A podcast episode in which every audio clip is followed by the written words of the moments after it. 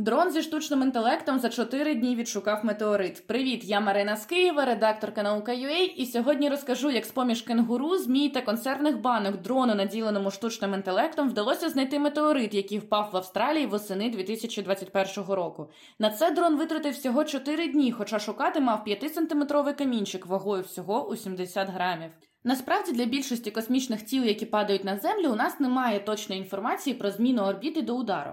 Обсерваторії можуть помітити боліт від потрапляння метеороїдів в атмосферу та вирахувати траєкторію. І це дасть багато інформації, наприклад, з якої області сонячної системи взявся метеорит і де він приземлиться з точністю до 3 квадратних кілометрів.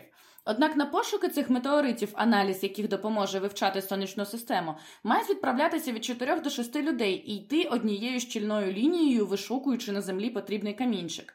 Враховуючи витрати часу і зусиль у цьому підході, цього разу на пошуки австралійського метеориту відправили оснащений штучним інтелектом дрон. Щоб знайти потрібний камінь, алгоритм навчали на 19 окремих зразках метеоритів, які фотографували на різному тлі.